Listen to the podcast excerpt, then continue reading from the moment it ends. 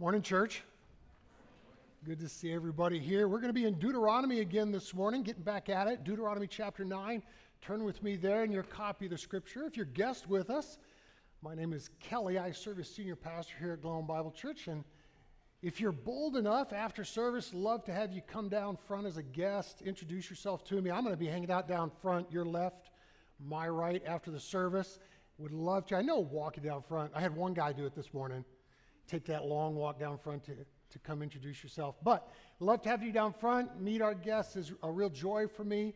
Uh, if if that's something you can't muster, that's fine too. We have a welcome booth out in the Welcome Center, just through the foyer. There at the welcome booth is someone who'd be happy to get to know you a little bit and answer any questions you might have about our community of faith. There's a book there at the welcome booth for our guests, or really for anybody. Uh, it explains our aim as a church. The title of the book's Following Jesus. Love to have you have a copy of that. It'll help you get to know us a little bit. And then everybody's encouraged to go into Rathbun Hall after service, have a cup of coffee and a donut. It's a great place to meet one another, get to know folks. And I should say, I'll take this opportunity to say to the members, regular attenders, if you see somebody stand on the margin, reach out to them. It can be intimidating to come to a church for the first time, the second time, and uh, we need to be reaching out, be friendly. Let's be those folks that embrace one another, bring one another into community, right? Right? All right, good. I thought I'd share with you a little from a book I've been reading to start us out this morning. I want to give you a window into um, my heart and how it's been vexed over the last week, how the Lord's been working in my life. It started a little over a week ago. Uh, some friends and I have been discussing a book titled An Alarm to the Unconverted, written by Joseph Alleine.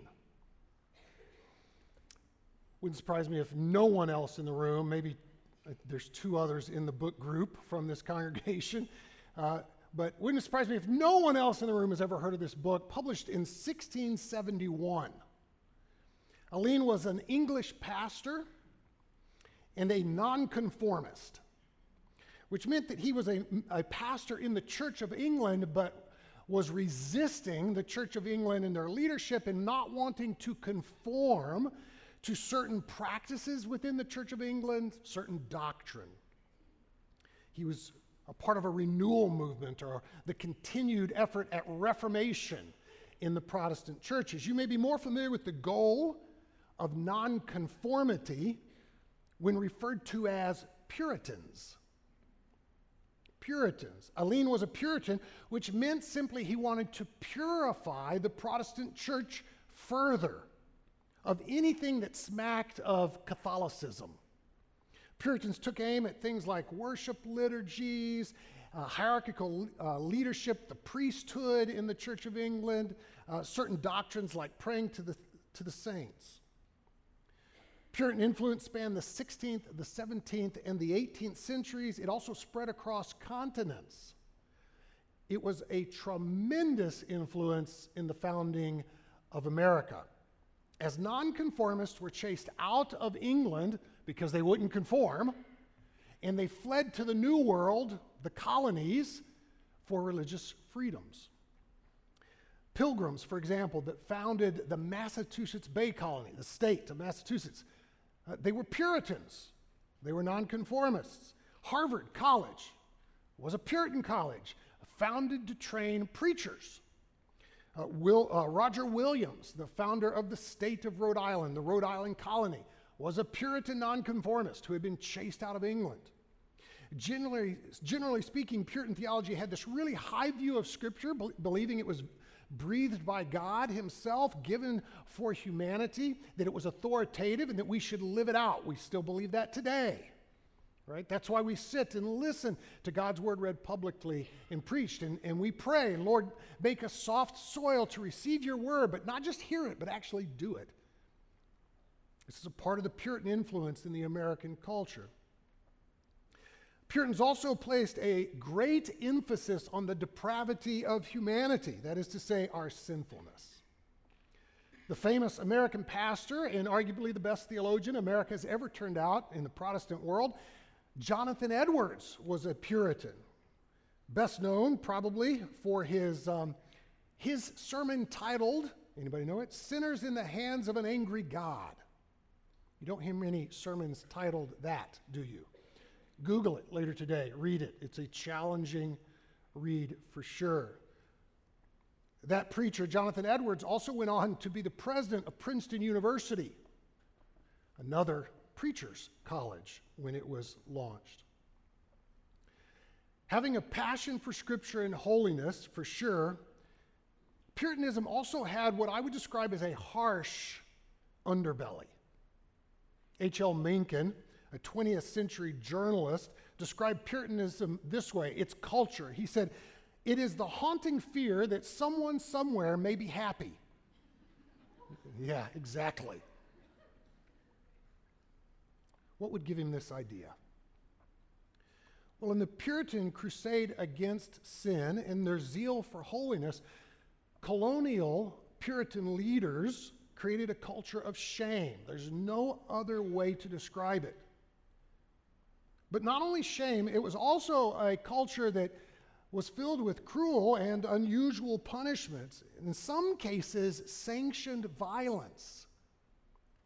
For example, the Salem witch trials, 1692 um, to 93. 20 people put to death, 200 accused of witchcraft because of the Puritan zeal or fear of all things satanic. The famed book, The Scarlet Letter, which I read in high school, right? It's part of the uh, American Literature course, written in 1850 by Nathaniel Hawthorne, based in puritanical punishments. The famed Scarlet Letter's protagonist, Hester Prynne, was caught in adultery, imprisoned for adultery. Can you imagine? And then for the rest of her life, made to wear a red letter A on her garments to indicate her sin, public shaming, guilt. This was par for the course because of this puritanical zeal. The Puritans also made famous not just public shaming, but devices that inflicted pain, the stockade. That is to bind people publicly, hands and feet, and place them in the town square. And a bulletin was placed about the sin that they had committed. I learned this week of a Puritan punishment called the cleft stick. If you were caught lying, your tongue would be pierced, and you had to walk around with the piercing. It wasn't cool back then.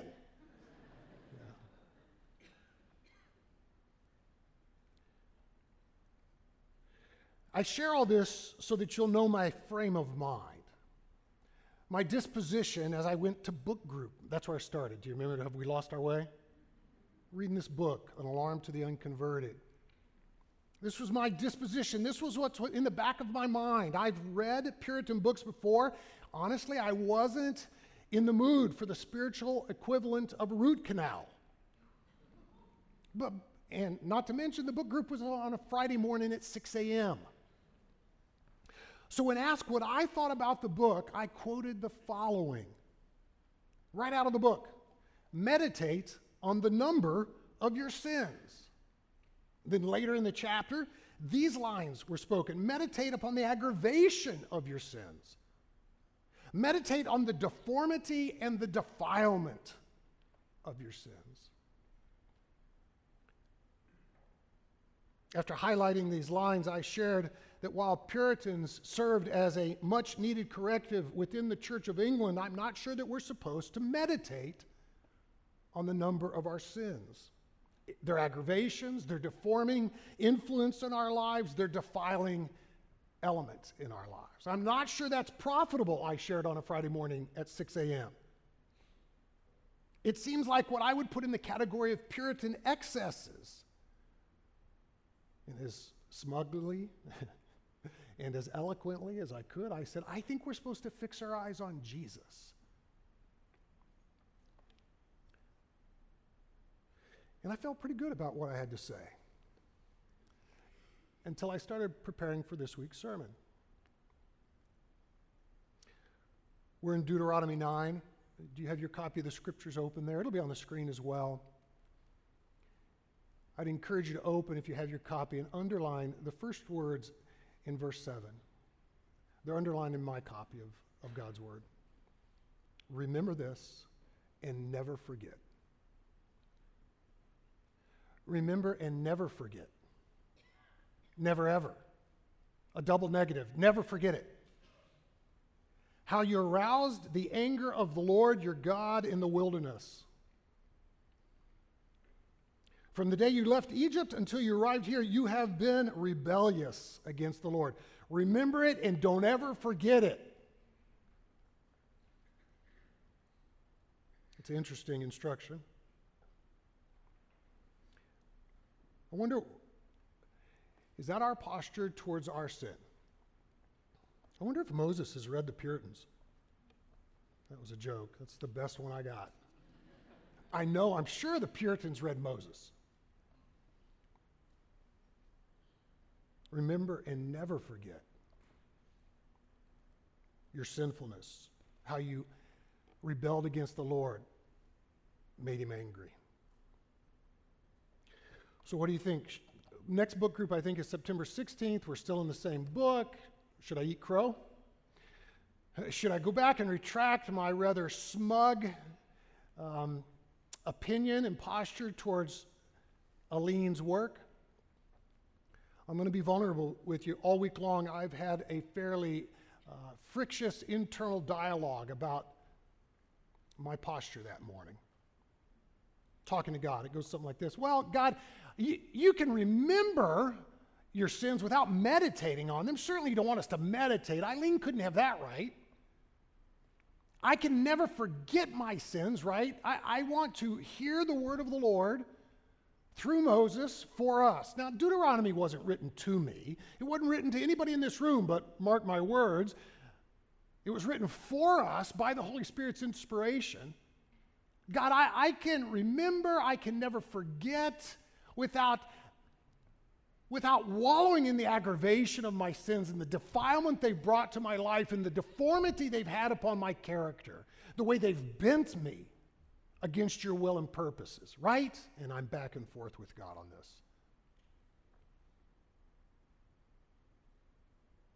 What do you think?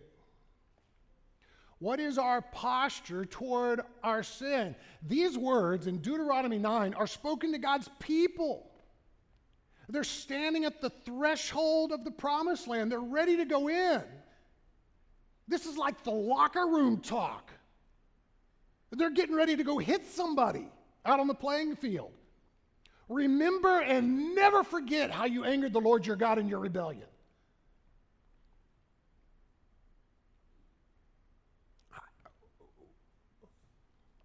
I just don't think we hear that much from the pulpits of America.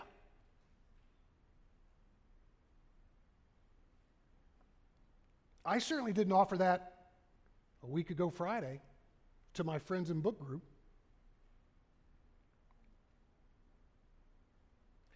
If you're joining us for the first time, we've been making our way through Deuteronomy really slowly. Lord willing, we'll wrap it up right before Christmas. Deuteronomy is a re- recapitulation of the law. Moses is revisiting the law. The first time was uh, 40 years earlier. In the book of Exodus, it's recounted. And now he's, 40 years later, he's, they're getting ready, Israel's getting ready enter the promised land, and he's to he's going to to, give it one more plug, here's how you're to honor God as you enter the promised land. Here's your, how you're to live as God's people. The first time he communicated the law to Israel, it was at the, ba- the base of Mount Horeb. In fact, that is where and when they aroused the Lord's anger and rebelled against him this at the base of Mount Horeb, as they had just come out of Egypt, that's, that's the reference that he's making in Deuteronomy 9. Remember, remember how you behaved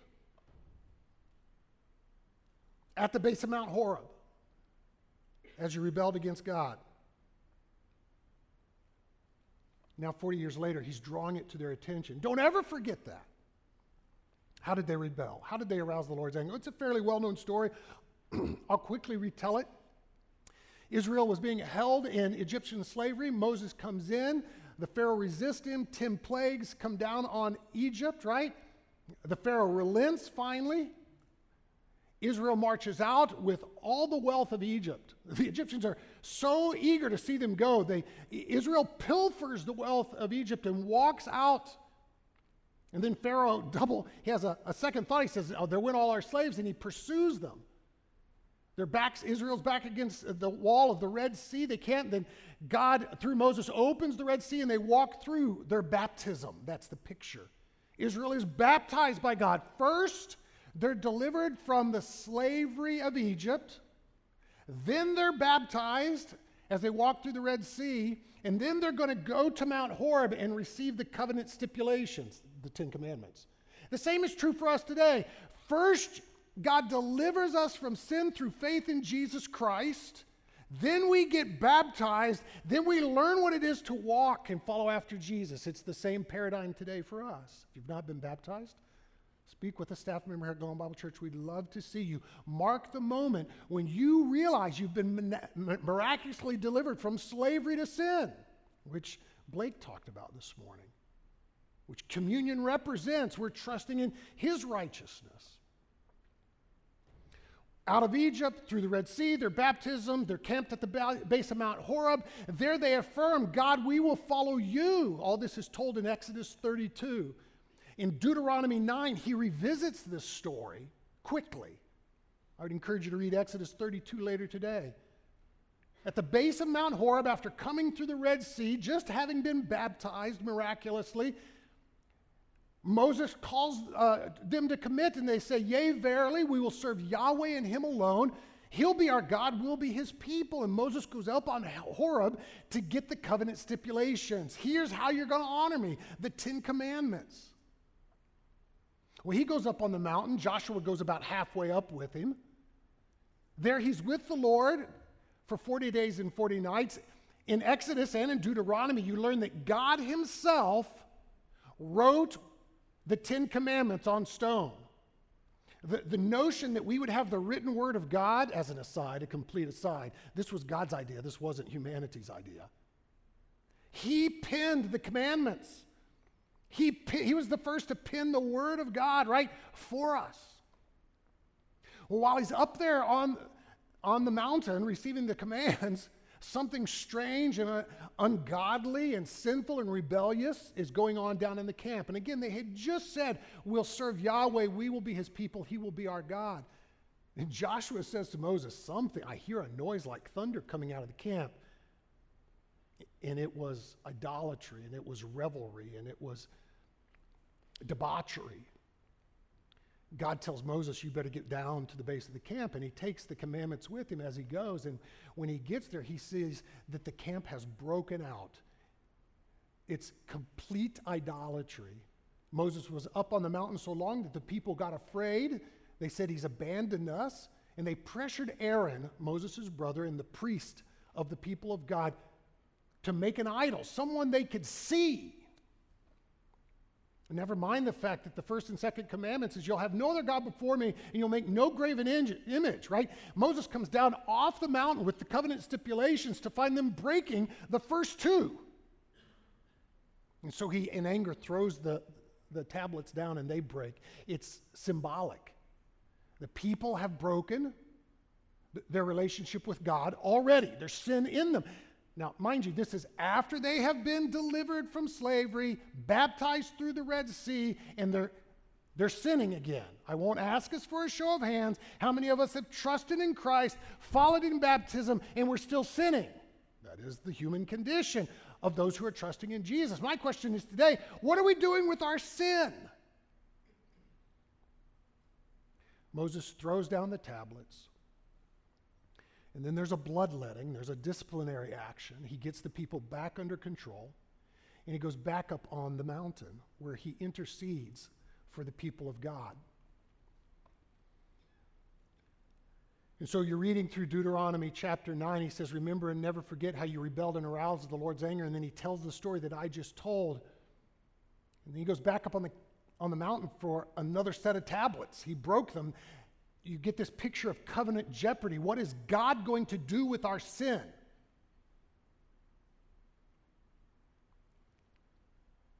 I'm going to skip to verse 25. It's Moses describing how he interacted with God as he went back up on the mountain and needed another set of tablets. Deuteronomy 9:25, I lay prostrate before the Lord 40 days and 40 nights. Because the Lord had said he would destroy you. I prayed to the Lord and said, Sovereign Lord, do not destroy your people, your own inheritance that you redeemed by your great power and you brought out of Egypt with a mighty hand. Remember how you saved them. Remember your servants, Abraham, Isaac, and Jacob. Remember how you promised that you would establish this people and their descendants. Remember your covenant commitments. Overlook the stubbornness of this people their wickedness and their sin. Otherwise, the country from which you brought us will say, Egyptians will say, because the Lord was not able to take them into the land he had promised them, and because he hated them, he brought them out to put them to death in the wilderness. Otherwise, the Egyptians are going to misunderstand what's going on here. The other nations and the non believing peoples. But they are your people, your inheritance that you brought up by your great power and your outstretched arm. In other words, do this for your namesake.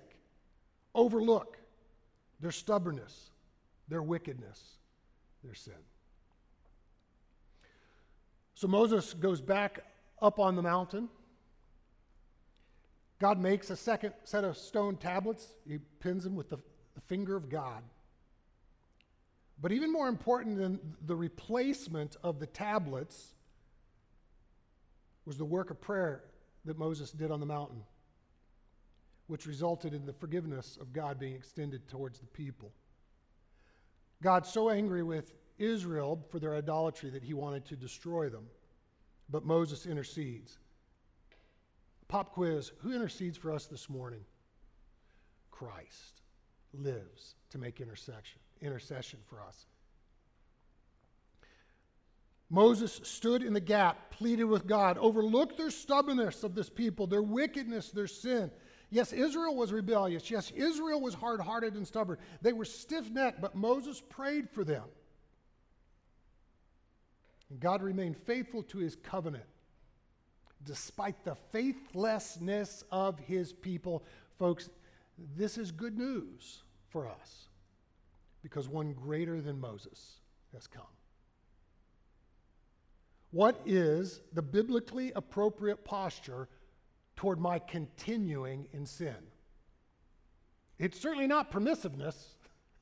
It's not a green light, go and live like hell because heaven's your certain home. No. But it, neither is it the Puritan excesses of shame and guilt and even violence in some cases. Are we to have a puritanical obsession with sin when we read Moses' directive to remember and never forget?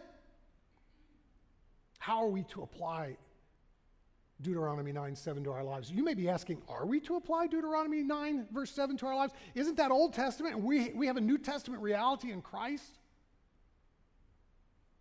Are we really to be keenly aware of how our spiritual ancestors, the people of God, behaved? Are we to are we to take Moses' words to the Israelites as if they were spoken to us? I think we are. I think we are based on Hebrews chapter 3. Hebrews is a New Testament book, obviously written, written to converted Israelites, those converted as those who are trusting in Christ as the Messiah. The writer gives this charge in Hebrews chapter 3. Therefore, holy brothers and sisters who share in the heavenly calling, fix your thoughts on Jesus. This is what I so smugly quoted to uh, the book group a little over a week ago. Whom we acknowledge as our apostle and high priest. Fix your eyes on Christ. He was faithful to the one who appointed him, that is God the Father, just as Moses was faithful in all God's house. Jesus has been found worthy of greater honor than Moses. Why? Because just as the builder of a house has a greater honor than the house itself, we know that according to Colossians 1 7, that by Christ and through Christ has all things, have all things been made. He's the builder of the house. We are the house of God, the people of God's another metaphor, the family of God, the body of God. Moses was a part of that. But one greater than Moses has come, upon whom we're to fix our eyes, who lives to make intercession, we're told. So I was at least partially correct at book club. John chapter 1, uh, the Gospel of John, chapter 1 says, The law came through Moses, grace and truth came through Jesus Christ. Someone asked me after first service, Can I get too fixated on the grace of God? I think that's worth asking. I think we could get so fixated on the grace of God that we forget the law, our rebellion, the anger of God towards our sinfulness, that we miss out on the grace of God. I've said many times, without the bad news of the gospel, it's impossible to enjoy the good news of the gospel. You've got to know the bad news, or the good news is just, well, it's okay news.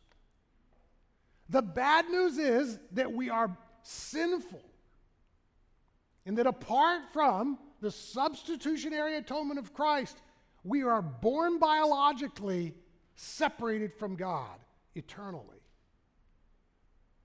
But through Christ and through faith in Christ, this makes the news beautiful, rich. His lavish love has been shown towards us. We who are sinful can escape.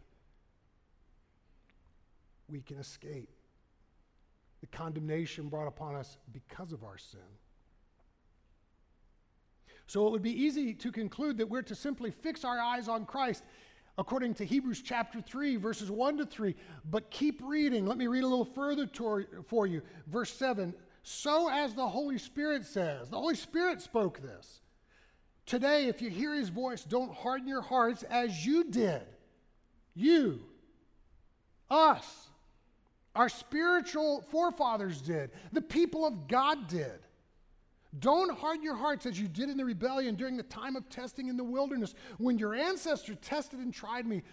Though for 40 years they, they saw what I did, how I cared, is his point, and, and carried them along despite their faithlessness. This is why I was angry that, that with that generation. And I said, Their hearts are always going astray. They have not known my way. So I declared on an oath in my anger, they'll never enter my rest. That first generation that came out and walked through the Red Sea and then reveled in idolatry at the base of Mount Horeb, God said they'd not enter. That first generation didn't know what it was to enter the promised land because of their rebellion and their hard heartedness. And then the writer of Hebrews in verse 12 says, See to it. See to what? That none of you has a sinful, unbelieving heart that turns away from the living God. I wonder,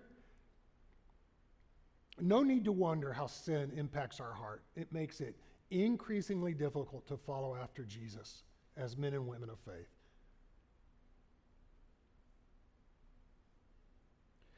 See to it that none of you has a sinful, unbelieving heart that turns away from the living God, but encourage one another daily, as long as is it called today, so that none of you may be hardened by sin's deceitfulness. There is a deceitfulness that comes through sin in our lives as we toy with sin and cultivate sin and get entangled in sin. Our hearts grow hard and we grow deceived. It makes it harder and harder to believe and follow after our Savior. See to it. Remember and never forget your rebellion.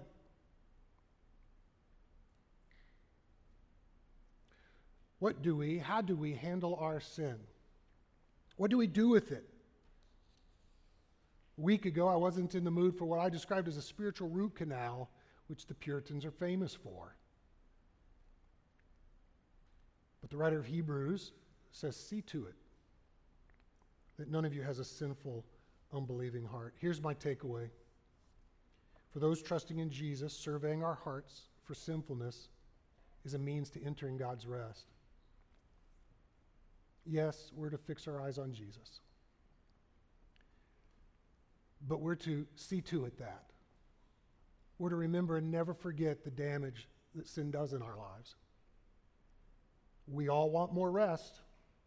We all want more peace of God. We all want more fruit of the Spirit in our lives. Without a, doubt, love and joy and peace and patience, kindness, gentleness, faithfulness, self control. We want these things in our lives. We want the rest of, of knowing that He's at work in our lives and caring for us. See to it then. See to it that you don't have a sinful, unbelieving heart. A couple weeks ago at Worship in the Park, I gave what is uh, a little reflection on what's become my one of my favorite New Testament verses. It's the invitation of Jesus Come to me, all who are weary and burdened, and I'll give you rest. Sin steals our rest. We move towards sin saying, Oh, this is going to give me what I need. It's going to meet that deep longing. And then we're deceived by it. And it leaves us empty and restless. Come to Jesus. Blake mentioned this morning that if you're not yet trusting in Jesus, then listen and to the lavish love of God towards you in Christ. And I would urge you, trust, begin now, trusting in Christ. You can do that right where you're seated. You just say to your Creator, He hears you. You have a discussion like I had all week, the back and forth with God about am I handling my sin rightly or wrongly? Am I avoiding, am I denying my sin, or am I acknowledging it? Am I seeing to it that I, I not have a sinful, unbelieving heart? The dialogue I had all week with my Creator, you can have with your Creator and say, I see the sin. I thank you for the sin sacrifice that Jesus is. I want to enter his rest. I want to learn to follow him. Maybe you long ago made that decision. I want to encourage you remember, never forget what he has brought you out of the bad news of the gospel so that you can revel in the good news of the gospel of grace. Survey your heart. See to it that none of you has a sinful, unbelieving heart. We live in a culture that discourages us to acknowledge our sin. We live in a culture that gives permission to sin. Well, and that's your truth. Folks, there's only one truth, and there's a man of truth. Jesus said, I am the truth. Our culture tells us, oh, that's your truth. Don't judge me. I work out at a place that revels in a non judgment free zone. I get it. The judgment of God against humanity is guilty. But where sin increased, grace increased all the more. And if you want to revel in Romans 5:20, the the lavish love of God, the grace of God poured out on us, then we have to give attention to the sin for which we were guilty. And if we want to enjoy the rest of God and the peace of God, then we have to acknowledge when we have sinful, unbelieving hearts. Amen? I'll pray for us. Father, have mercy on us as a people that we not get, up, get caught up in the culture that is permissive with regard to sin nor would we live in a shame and guilt culture. But we'd be a unique culture called out to your people that acknowledges their sin and revels in the grace shown, shown towards us in Christ. For his glory and our good, I pray.